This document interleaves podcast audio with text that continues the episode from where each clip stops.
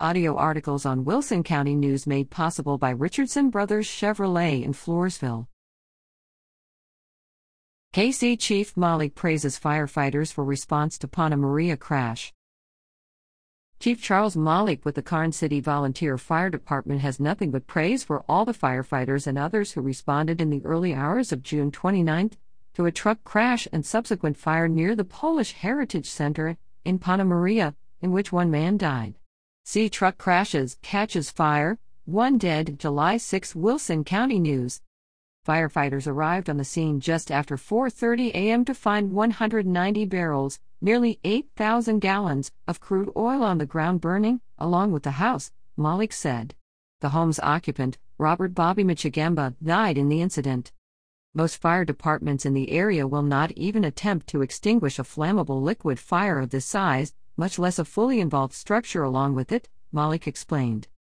His department was assisted by personnel and equipment from the Falls City and Kennedy VFDs and members of the Karnes County Road and Bridge Department and Texas Department of Transportation, who provided additional water. Firefighters used aqueous film forming foam to extinguish the flammable liquid fire, Malik said. As one group of firefighters worked to push the flammable liquid fire away from the bedroom where Mr. Moczygemba was thought to be, the other group of firefighters worked to push the structure fire, that had already extended into the attic and roof area over the bedroom, away from the bedroom area, the chief advised. This was all done so that two very brave firefighters, who risked their lives to enter the excessive heat and smoke filled bedroom, could attempt to save the life of Mr. Moczygemba. Unfortunately, they were unable to save him. Firefighters removed his body from the home at 4:42 a.m., 9 minutes after they arrived on the scene. Had the firefighters not pushed the fire back from the bedroom, it too would have been fully engulfed, according to Malik.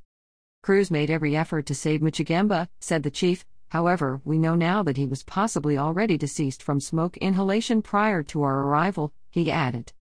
Due to firefighters' efforts, Moczygemba did not suffer burns, and his friends and family were able to view the body and say their final goodbyes.